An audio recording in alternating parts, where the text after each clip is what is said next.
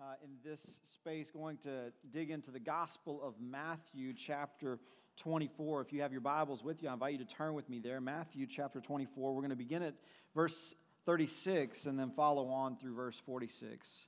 Uh, if you don't have your Bibles with you, you follow along with the words on the screen as we, together, the people of God, hear the word of the Lord.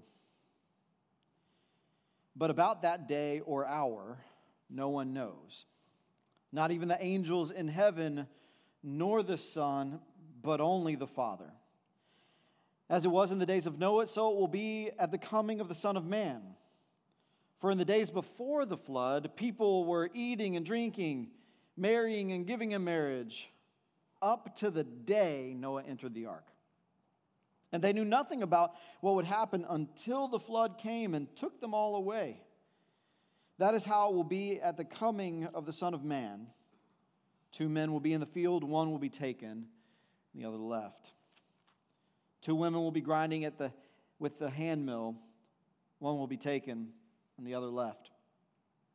Therefore, keep watch, because you do not know on what day your Lord will come. But understand this if the owner of the house had known at what time of night the thief was coming, he would have kept watch and would not have let his house be broken into. So you also must be ready, because the Son of Man will come at an hour when you do not expect him. Who then is the faithful and wise servant, whom the master has put in charge of the servants in his household to give them their food at the proper time? It will be good for that servant whose master finds him doing so when he returns. This is God's word offered to us in its reading and in its hearing. So we, together, the people of God, give thanks to the Lord God Almighty. Would you bow with me for a word of prayer? Gracious and loving God, what a gift it is to come together, your people, around your word. We know in your word there is found power, in your word there is found truth, in your word there is found grace. So we ask, oh Lord, that you would open our eyes, that we would see, our ears, that we would hear, open our minds, that we would come to know, understand your word and your will, open our hearts, that we would feel its power. Open our hands then, oh God, that we would then be your instruments offering grace to the world. We pray this in Jesus' name. Amen. So I've often been curious uh, in this community to do kind of a, a survey uh, of, of character traits, one in particular. And so, uh, you know, Sunday morning, it's as good a survey spot as any. By show of hands, who admits that they are a procrastinator? Raise your hands. Hold on. Uh, no, no, don't put him down. So Kevin, he, he's like up and down. and so you get called out by name in front of everybody. Okay, good. Uh, I didn't, didn't, mean that. You can put it down. I love you. Uh, so, so I, you know, without a show of hands, I might have just asked a few simple questions like, uh, how many of you, when having plenty of money in your bank account, have gotten a late fee for not paying an electric bill on time? Uh, or I could have said, How many of you have run out of gas in your car? Or how many times have you run out of gas in your car? uh, Aiden's over there wanting to get the microphone so he could testify to the time in which Jason, and that's me, uh, he and I were riding back from Iowa and uh, we ran out of gas where there was nothing. and we attempted to run to a gas station like, uh, you know, two 5Ks back to back to get some gas. Uh, anyway, well, that's another story for another day. Not the reason why we're here. Um, but it was fun. Um, while I'm a procrastinator, I'm also a list maker. Uh, I love making lists, uh, and I love deleting them out of my phone as I've accomplished them, or if I've written it down to strike through it. Uh, it's satisfying. But I've noticed a, a, tendency that I have as a procrastinator with list making is that, uh, that uh, when I build my list, I build it in what I want to, in the order of what I want to accomplish each day. And I'm like, boom, boom, boom, boom, boom. But inevitably, a conversation will get, go long, or I will uh, get distracted, rabbit, you know, squirrel, the whole deal. And so you've, you've witnessed it, church. And so, so then what was on the list for that day gets moved to the bottom. And then when I build the list for the next day, it's incorporated in again. Some of you know where this is going. Now, those things that get bumped to the bottom of the list, sometimes they will get bumped many days in a row, maybe even for weeks. Something that is on the list will keep getting bumped from the list day after day after day for weeks.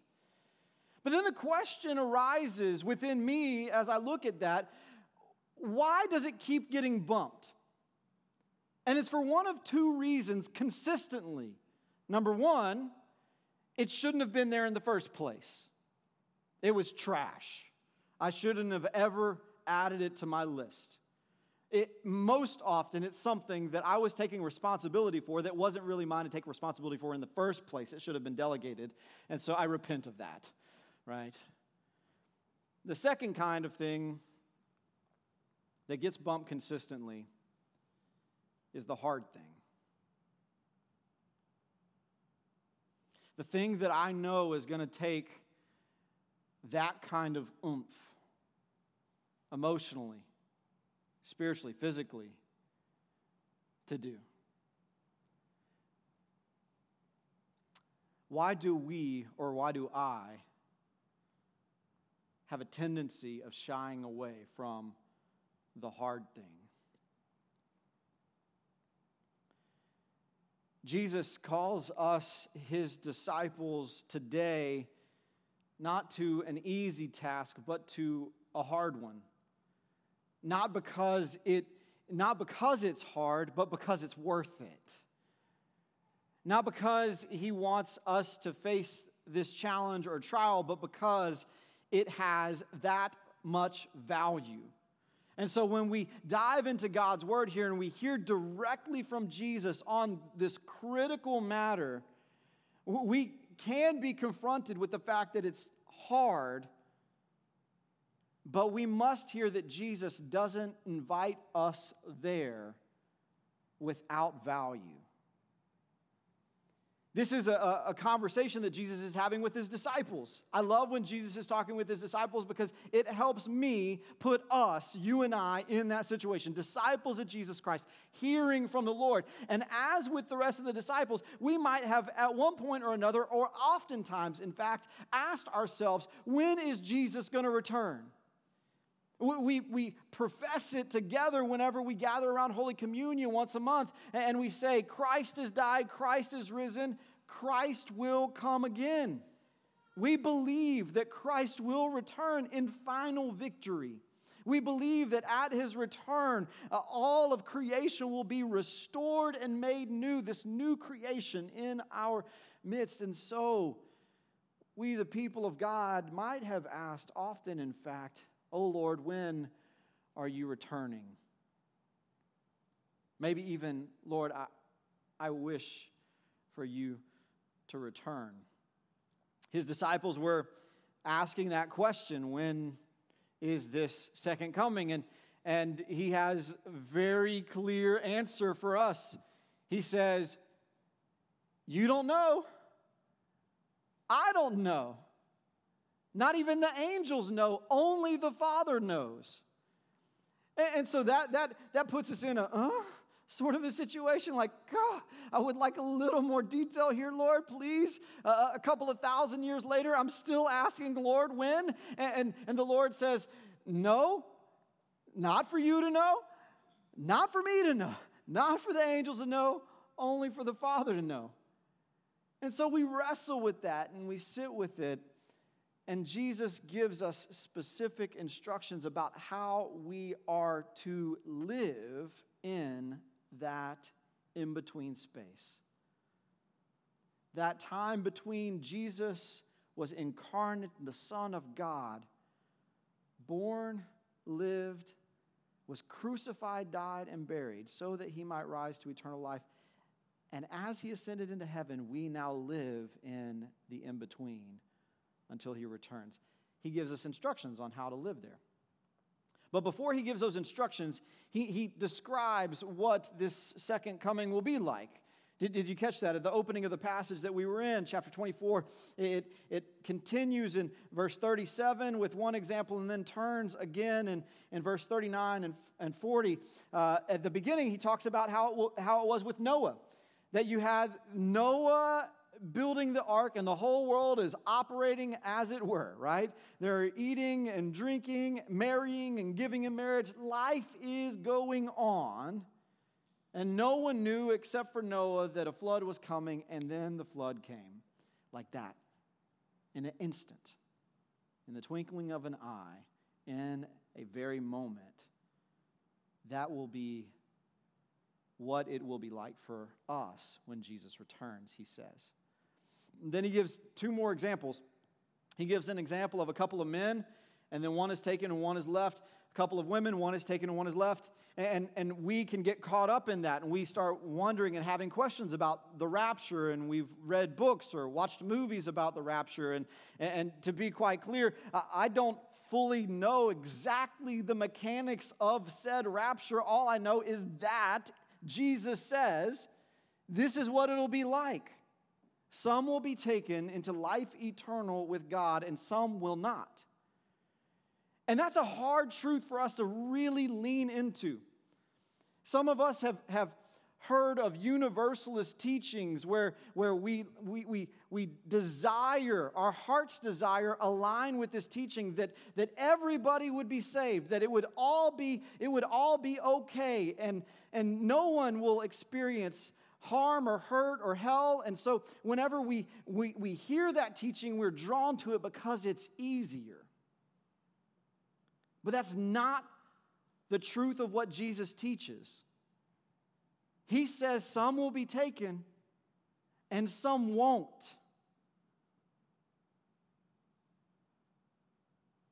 Now you begin to feel a little bit of that sense of urgency erupt within you. Good. That's what Jesus was doing for his disciples. He wanted you to feel urgent about the gospel, to not sit back complacent, comfortable in your own salvation, but rather to lean into the, to the sad and tender truth that the gospel is available for everyone, and yet some will not accept it. And so Jesus gives us instructions. Two, two instructions, particularly, that, that we'll lean into. The first is to keep watch. Keep watch. Now, some of us will interpret that falsely as a passive waiting, as though we are to sit back, complacent, just looking out on the horizon, thinking maybe the sun will set in a few moments. We, we, we're not called to that. This keep watch, Jesus describes for us to, so that we could lean in a little bit further and, and really tap into this urgency. He says, This keeping watch is like someone who knows that a thief is going to break into their home at a specific time. How would you behave? That's Jesus' question. If you knew 2:30 tonight. This is not a prophetic word. This is not a prophetic word. If if you knew at 2:30 tonight someone was going to break into your house to steal your stuff, what would you do?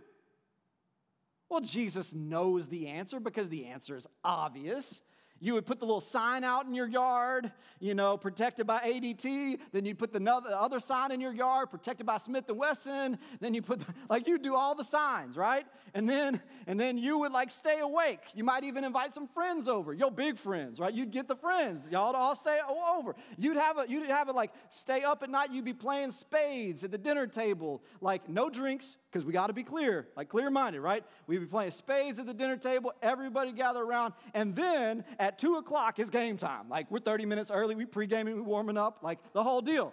You know what I'm saying? This is what it would be like. And then when 2:30 rolled around, you would not let the thief break into your house. They couldn't take anything because you knew. You actively kept watch. Whenever we know that there is this urgent matter of salvation on the line, we keep watch. And that keeping watch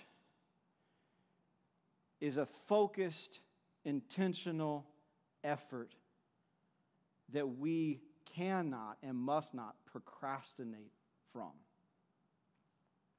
The second uh, invitation from Jesus, direction from Jesus, is to work. To work for the gospel. He describes it this way He says, It's like a servant who's been entrusted with other servants. Ooh, we're to dig in there. It's a servant who's been entrusted with other servants. And when they've been entrusted with other servants, the question that Jesus has is what would it be like for that servant to be found failing to care for those other servants when the return happens? Or in contrast, would you want to be the one that has been given that responsibility to care for other servants and actually does it? Like leans in, teaches, admonishes, feeds, clothes, does the whole thing, full of love, compassion, grace, and truth, the whole thing. Or sitting back, taking it easy on the job. Jesus says, you have a job to do. I have entrusted servants to you.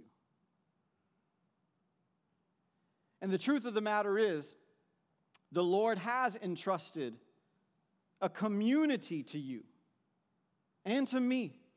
This community in which we live, it is territory that is a gift from God that we have been entrusted stewardship over. And, we've been in a, in a thick space this last week or two.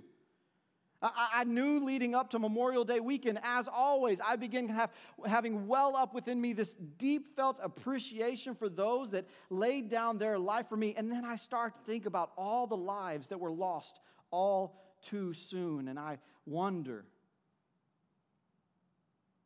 I wonder who shared a word of grace with them. I pray that they experienced the love of Jesus in their lives. Over the last couple of weeks, I've had a number of you invite me into tender spaces where you share with me stories of ushering loved ones in from this life into the next as they have their coming home day and enter into glory eternal. And, and, and you share with me questions of, of, of, of why and questions of pain, but you also articulate for me how important it is to you that they have and experience the assurance of grace. I've had some invite me into friends' homes and relationships where there in that space I was able to share the gospel with people who knew that life was short and life was precious. We even think about uh, a dear sister in this community. Her name was Juanita. And earlier this week, she was riding her bike at 20 years old and she was hit by a car in front of the church and died. Life is tender, it is short, and we are vulnerable. And I began to wonder we have been entrusted with stewardship of this community. Have we shared the gospel? Have we been at work? Or have we been caught relaxing on the job?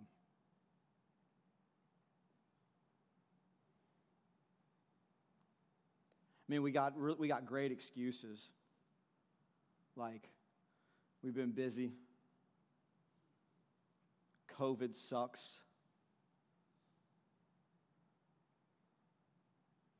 I mean, COVID derailed everyone, so derailing the mission of the church, eh, we'll get back on mission someday. It could be, you know, procrastinated for a little while longer.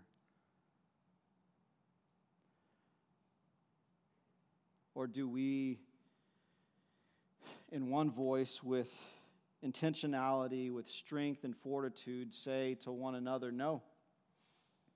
We've been, we've been called to be on mission together. To build a community connecting in Christ is not something that, that waits or has some other day, but it is today. It doesn't wait for for COVID. It doesn't wait for, uh, for Jason to get back from sabbatical. It doesn't wait for, uh, for anything else. It is all about the moment you're entrusted with now.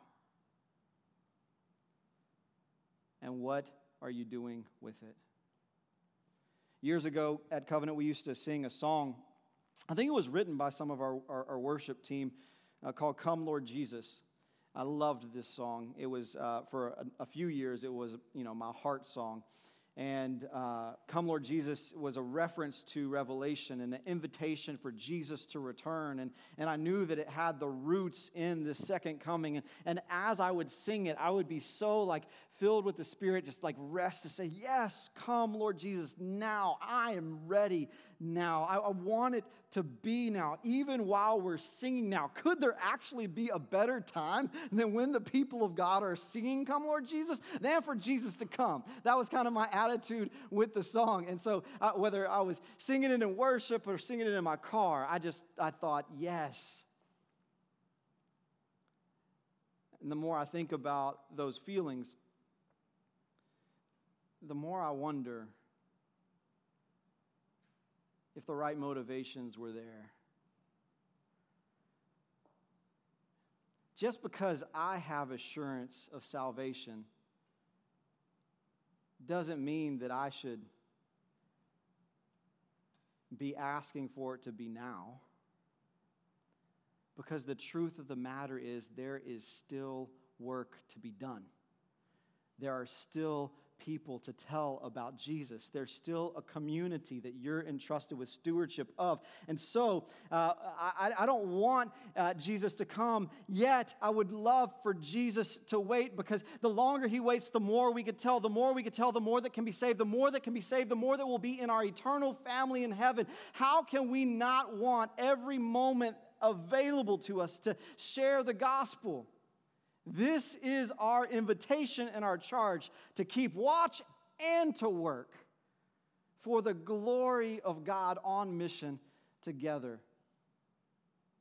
We've been reminding ourselves over the last weeks in this Revive Mission series of, of, of the purpose that God has laid before us, the people of covenant, to build a community connecting in Christ. And here's the capstone to do it with urgency. It cannot wait. It must not wait. It matters that much. Let's pray together. Gracious God,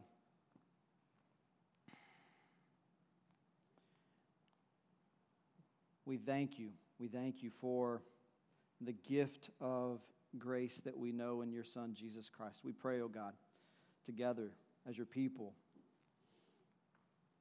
a, a prayer of commitment.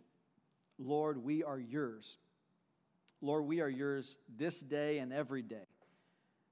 Lord, we, we, are, we are servants uh, ready to be put to work wherever you lead us in, in our workplaces, in our homes, in our neighborhoods, in our community, in the grocery store, in the gas station, Lord, wherever we are, we are yours, ready to share Jesus with the world. Because that is all we need. Give me Jesus. Give this community Jesus we are ready. We are ready to be on mission for you. In Jesus' name we pray.